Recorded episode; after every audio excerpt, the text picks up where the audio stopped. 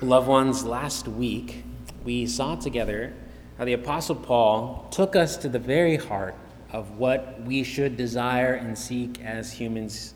And we looked at his prayer for the Ephesians, his prayer that they and that we also might come to know the one true God through Christ, our King, so that as we know God more through him, we become more united to the power of his resurrection. And that power will lift us up to walk in newness of life.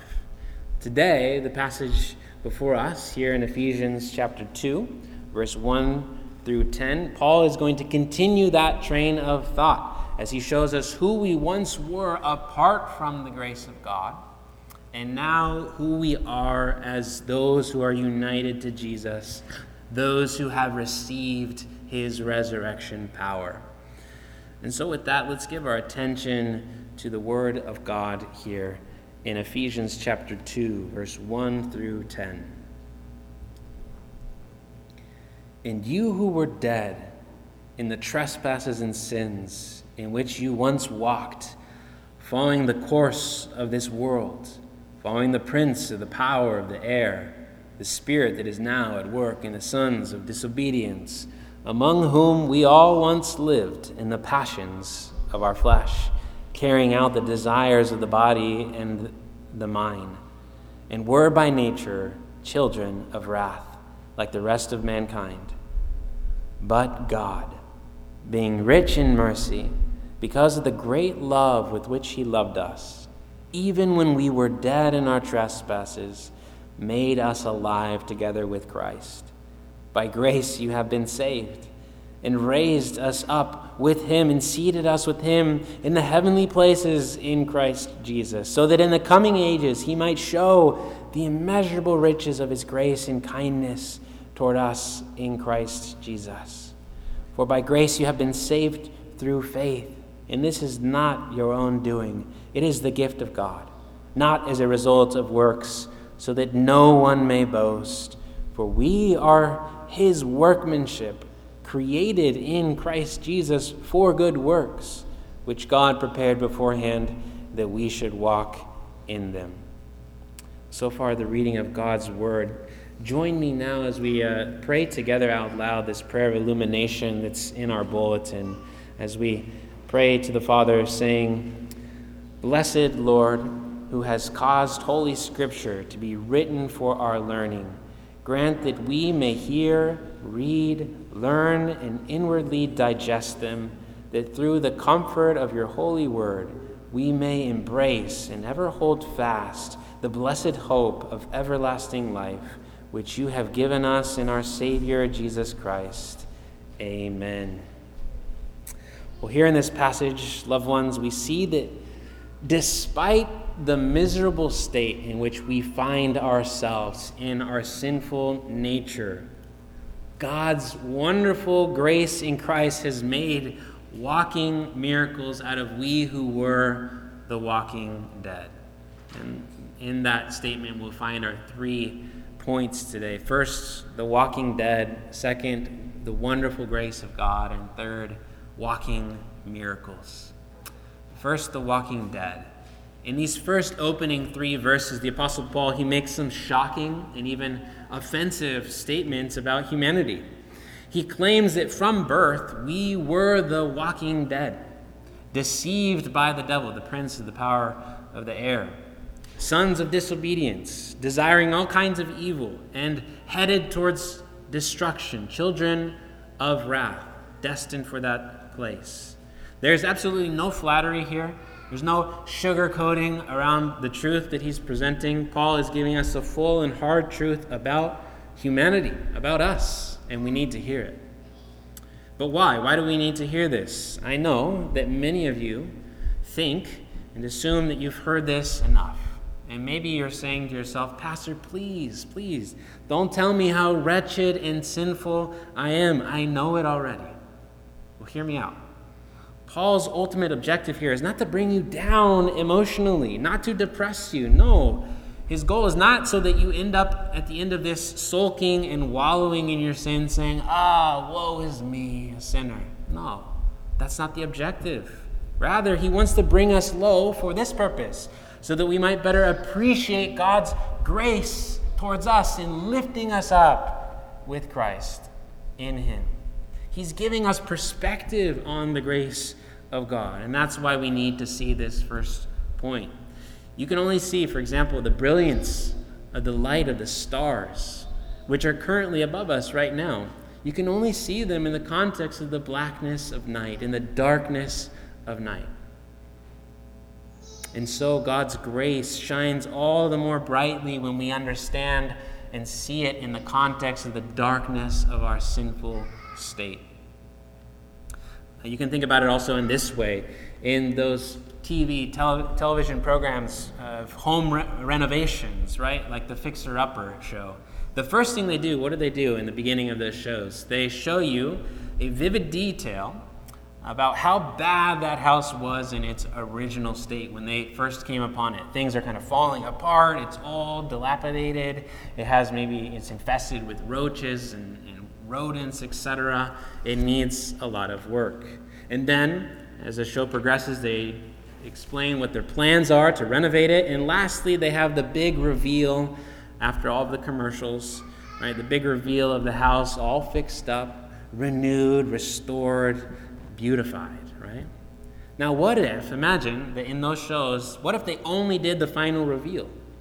Only the final reveal with no pictures of the mess that it started off as. How would that work for the ratings? Would people like to watch those shows? No, it wouldn't have the same wow factor, right? It wouldn't impress the audience because they'd have no point of reference to appreciate all of the fixes, all of the renovation that was done to bring it to where it was in the final reveal. And you see, that's what Paul is doing here in this passage. He's showing us the before and after pictures of us. Before, what we were like, before God's grace reached us.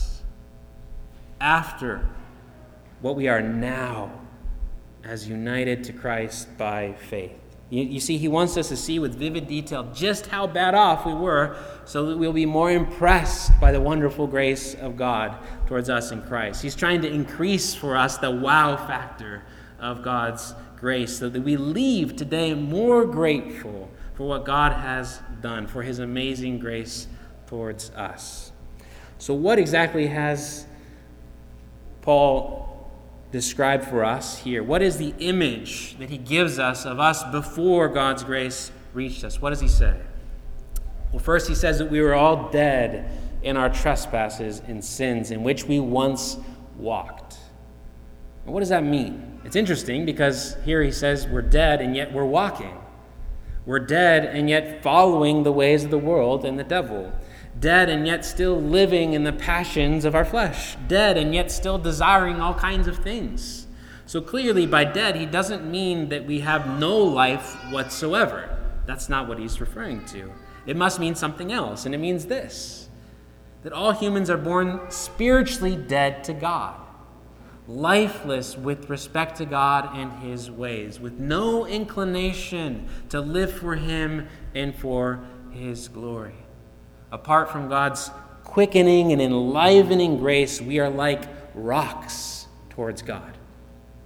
Rocks, totally unresponsive to his love and unwilling to obey his commands. This is what Paul describes for us in First Corinthians two fourteen, where he says that the natural person, apart from God's grace, does not accept the things of the Spirit of God, for they are folly to him. He's not even able to understand them because they are spiritually discerned. What do we learn from that? We learn that apart from new birth by the Spirit of God, apart from regeneration, people will never accept the things of God. They see the gospel, they hear it, they hear it as foolishness, and they cannot understand or delight in God's word. You see that apart from God's grace reaching us, we were the walking dead. There's actually a popular television show called The Walking Dead, and it's all about a zombie apocalypse. And in the beginning, there is this uh, patient zero that got infected, and it spread to all of the rest of humanity. And in the show, the majority of the people now on Earth, they've all turned into zombies. They become depraved in their nature and their thinking. Uh, they haven't stopped breathing or walking. They're still walking and breathing and moving about. But instead, immediately after they turned, they turned against their loved ones. They turned against all that they used to love and now only desire what is evil and wicked. It is a dramatic but a fitting metaphor of what Paul is describing here. That according to the Bible, who was patient zero? Adam. Adam in the beginning, when he willfully disobeyed God, he died spiritually.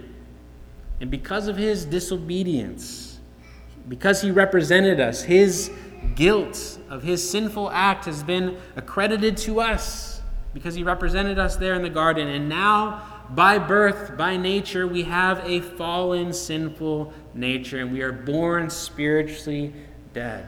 That spiritual death has spread to all of humanity. And so we are now, as we sang earlier in Psalm fifty-one, conceived and born in sin.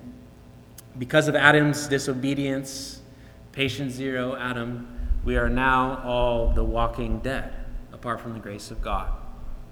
In the fourth century, Augustine, he wrote this. He said, "From Adam's bad use of free will, there originated the whole train of evil, such that the entire human race is depraved as from a corrupt root."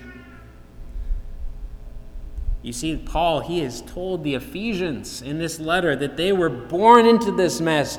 You all are the walking dead. But it's important to note that Paul, he switches from the second person plural, you all, in verses one to two, to the first person plural in verse three, saying we, we. And this is important because as a religious Jew by birth and by his upbringing, Paul is saying that these everyone who's a so-called good religious person is not in a different category. It doesn't matter if you were born into the covenant community, the church, or not. This description applies to each and every human being born. And this is why Paul concludes in Romans chapter three, saying, "What then? Are we Jews any better off? No, not at all. For we have already charged that all, both Jews and Greeks, are under sin. As it is written, none is righteous, no, not one. No one understands, no one seeks for God. All have turned aside, together they have become worthless. No one does good, not even one." Like, I want you to see this. There is nothing inherent in you that makes you better than the worst person walking on the face of the earth today. That's a radical claim.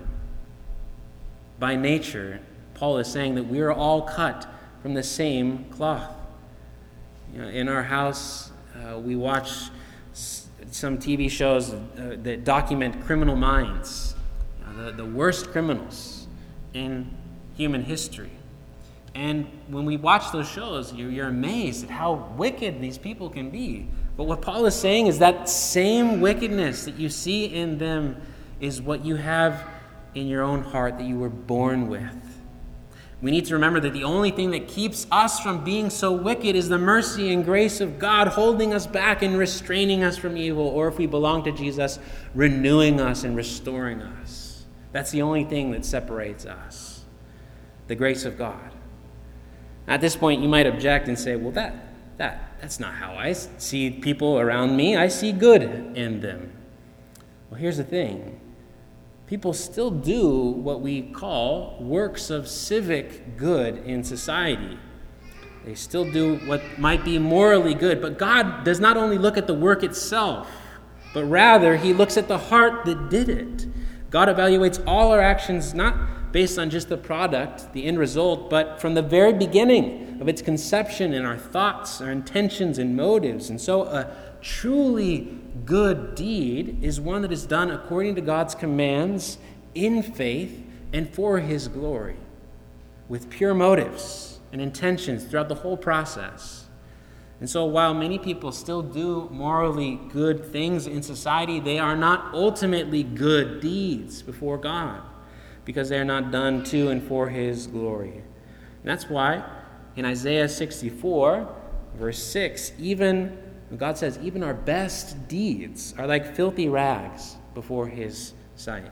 Because even the best actions of humans are still poisoned with selfish motives and desires for human approval, and without a love for God and for his glory. And so at the end of the day, it doesn't matter how you see yourself so much or how others might evaluate you. It matters what God, our Creator, sees and evaluates. And he sees our open hearts before him. And his appraisal of us, as we see here, it is a rock bottom appraisal of humanity. Now, maybe you're on the opposite side. Maybe you're saying, I know that humans are evil because I see it in my own heart, in my failures each day. Well, brace yourself for this. God's word here in this passage, he's telling us this. You are actually more sinful and flawed than you even think you are right now. Only God knows how deeply messed up we all are. Wow, Pastor Taylor, super encouraging message today, right? Well, I know, I know that you might be thinking that, but remember what Paul's objective is here, which is my objective. It's not to depress you, but rather to impress you with God's grace. And so just wait, it gets better. These first three verses are about who we were apart from God's grace. It's giving us the proper perspective to now gaze upon his wonderful grace in the gospel. And so that's our second point, the wonderful grace of God. You see, after presenting this dark, this dismal image of humanity, Paul shifts to praise God's wonderful grace by saying in verse four, but God, but God. This is so important because, as we've already seen, if God himself does not intervene to save, there is no hope for salvation in us, no hope of personal renovation. We're all too far gone, too lost, too blind, too dead in our sins. But God decided to save us still.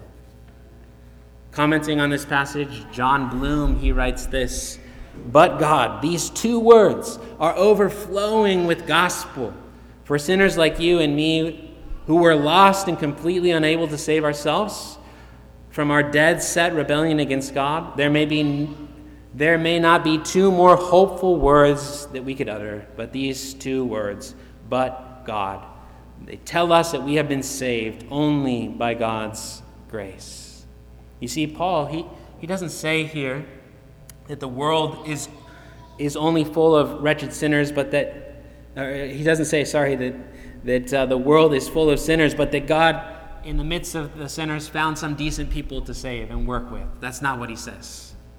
He says, rather, that the world is only full of wretched sinners, but that didn't stop God from choosing to save and redeem some.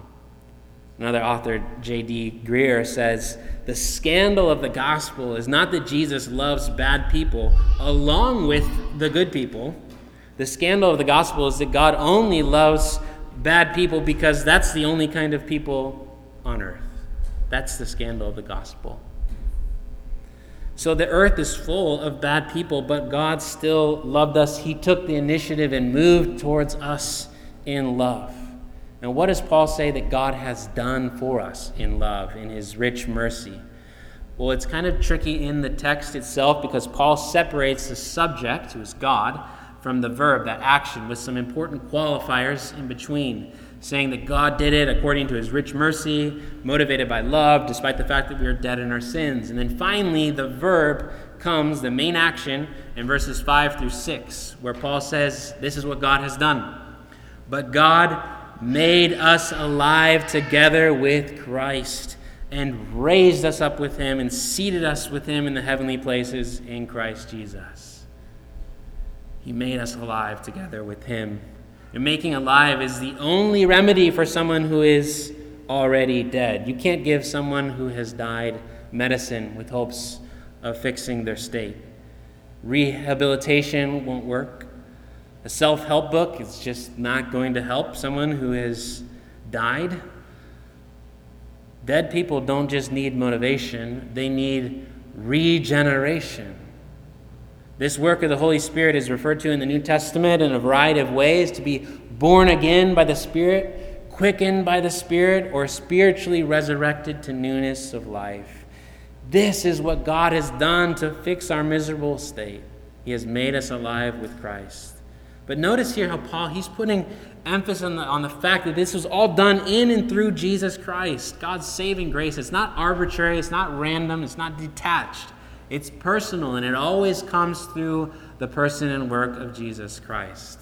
We see that in verses four through six, this focus on the believer's union with Christ. In the original Greek, Paul wrote these three verbs here with the prefix. In the Greek, it's soon, which means together with. So we can translate this passage, co-made alive, co-raised, or co-seated with the Messiah, Jesus Christ. What does this mean? That we were raised together with Christ. Well, it means that the Holy Spirit brings each of the elect into a mysterious union with Jesus in his life, death, resurrection, and even ascension, to receive from him all the benefits, all that he won and achieved through those events and actions of obedience in his life. The closest analogy that I can think of that relates to this is marriage. So, uh, so too, we, we find that, you know, in the sense when my wife and I became one flesh in our marriage, when our when we vowed our love to each other, what's mine became hers, and what's hers then became mine. And so too, by the divine operation of the Spirit uniting us to Jesus, now all that he did becomes ours. And all of our sin was accredited to him, and he suffered for that on the cross. So much so that in some mysterious way, if you believe in Jesus, that means that you have been raised with him spiritually. So even though you're bodily present here, in a mysterious way, you are currently raised and seated with Christ in deep heaven, where he rules and reigns over all things. And the grace of God has come to us from the Father through the Son by the Spirit, uniting us to him forevermore. You know, Paul makes it very clear in verse eight that by grace you have been saved through faith, and this is not your doing. It is a gift of God. Now, loved ones, this is amazing grace. This is wonderful grace. You see, we often hear that grace is unmerited favor, and that's true. We have not merited this favor. We have not done anything to achieve or win this favor. But it is better to say that grace is demerited favor, because not only have we not earned it, but we've actually earned the very opposite of this favor. By our rebellion against God, our refusal to submit to his ways, we have earned and merited his wrath and his judgment. That is what we deserve. And so his grace is demerited favor towards us. What is so amazing, wonderful, and shocking here is that God gives this gift of faith and renovation to us, as Paul says, while we were dead in our sins, while we were still enemies, God did this. What did you bring to the table to make this happen? What was your contribution? Your sin. Only your sin. That's all you brought to the table. You see how humbling this is? As Paul says in verse nine, this is not a result of work, so that no one may boast. You see, Paul's view of salvation leaves absolutely no zero, zero room here, no wiggle room at all to boast before men or before God. You cannot say before God or other people that you did anything to make yourself co-alive with Jesus. You were dead.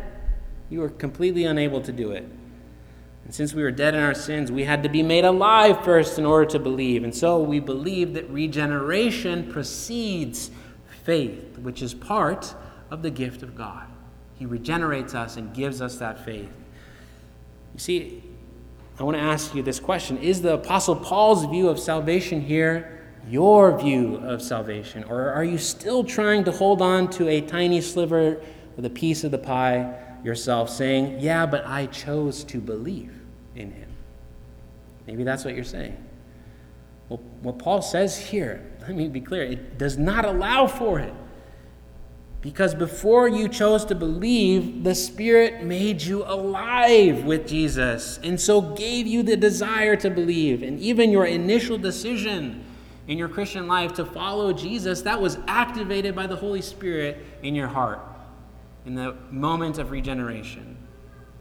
So Augustine, again, in the fourth century, he says, faith, both in its beginning and its completeness, is a gift of God.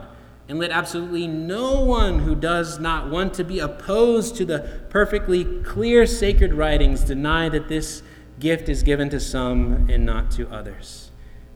Loved one, it is perfectly clear in God's word that this is a gift of grace. Now, why would God do this for sinners? Well, Paul tells us in verse seven. Verse seven, why?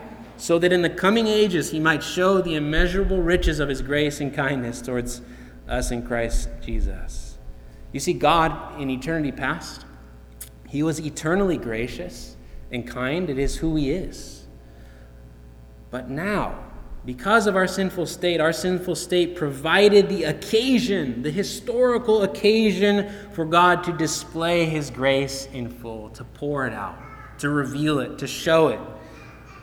And so now in this life and in the coming ages, the elect in Christ will be the perpetual evidence of God's wonderful grace on display. And perhaps when we get there, we will see others and say, no way, no way. God saved that guy? I knew him from back in the day. He was, he was a jerk, right? But now look at him. He looks just like Jesus. He's radiant in the beauty of righteousness. Isn't this amazing what God's grace has done to save sinners like him and like me? God's wonderful grace, which has made us, loved ones, walking miracles, which is our third point. We saw already how Paul's view of humanity, it's dark, it's dismal, it's grim, but we see here in the last part of this passage that his view of us in Christ is dazzling and glorious. Paul says, for we are his workmanship, created in Christ Jesus for good works, which God prepared beforehand that we should walk in him, in them. You see here the word for workmanship, it could be translated as creation or masterpiece. Masterpiece. God is taking us from mess to masterpiece by his grace. If you believe in Jesus, you are part of God's greatest masterpiece. Paul says you have been created in Christ Jesus. That is, brought into existence as part of the miracle of his new creation. He is making all things new, and he begins with the hearts of believers. So Matthew Henry, in his commentary, he's right when he says here that Paul is speaking about the new creation. He says the new man is a new creature, and God is its creator. It is a new birth, and we are born of his will. At this point, I want to pause and clarify something that I think is very important. Our view of total depravity no longer fully applies to those who are regenerated by the Spirit of God. Yes, it's true, we still sin, but we are no longer dead in our sins. Paul says we once were dead in our sins. We were co-made alive in Jesus. That is our new identity. Yes, we still disobey on occasion, but we are no longer by nature children of wrath. We are now adopted as children of God. And yes, we still fight our bad desires, but we have, by the grace of God, new desires that are brewing, and the Spirit is stirring up in our hearts to obey him and love him and our neighbors all the more. And so you see, little by little, the Spirit of God is inclining our hearts more and more towards him, to love him, to pursue his ways. And that's why Paul ends this passage saying that we were created, recreated in Jesus for good works, which he prepared beforehand that we should walk in them. So once we were the walking dead, but now in Jesus we are walking miracles of his grace. And in fact, the verb here in this passage for walking, it forms an inclusio, bookends of the passage in verse two and then again in verse ten. And so he's showing us that now quickened and filled by the Spirit of God, we are able to do good works. We are able to do good works to the glory of God. He didn't save us so that we'd stay stagnant in our sin, wallowing therein. No, he wants us to begin to walk in step with the Spirit. He wants us to follow his word, not the world. He wants us to follow the Prince of Peace, not the prince of the power of the air. He wants us to live according to our renewed nature in Jesus. You see, if you primarily see yourself, when you evaluate yourself, as described in verses one through three, you're missing the point. God wants you to see yourself as you are in Jesus, as the masterpiece of his grace. He wants you to walk in the confidence of that new identity that you have in him, humbled, but yet confident in the grace of God. The gospel, loved ones, it's amazing because at once it is the most humbling assessment of humanity. We are far worse than we can even imagine.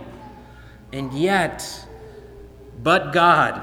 So the gospel is most also uplifting declaration that despite our sin, God has loved us and accepted us in Jesus Christ for far more than we can even begin to fathom. We are worse than we can even think, but God has loved us still far more than we can begin to fathom in Jesus Christ. So we conclude that apart from Jesus, we were the walking dead, but now in Jesus, we are walking miracles of God's wonderful grace. This is good news. It humbles us so that we have nothing to boast in, but it also uplifts us, not only just in our spirits, but mysteriously lifts us up into, into deep heaven where Jesus is ruling and reigning with Christ. This good news should change the way we walk. That's what Paul's point is. Change the way we live, not as we formerly used to live, but now as those who are co-raised, co-seated with Christ. So let it be the case. Amen.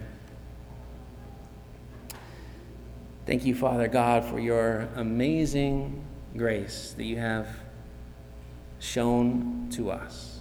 Not only have you displayed it, but you have poured it out upon us through Christ and by your Spirit in our hearts, making us alive together with him, raising us up together with him, and seating us together with him. What wonderful grace you have made us, we who were the walking dead, now walking miracles of your grace, part of the new creation. And you've prepared for us good works that we should walk in them. Lord, guide us and lead us to walk fresh and new in step with the Spirit. In Jesus' name we pray. Amen.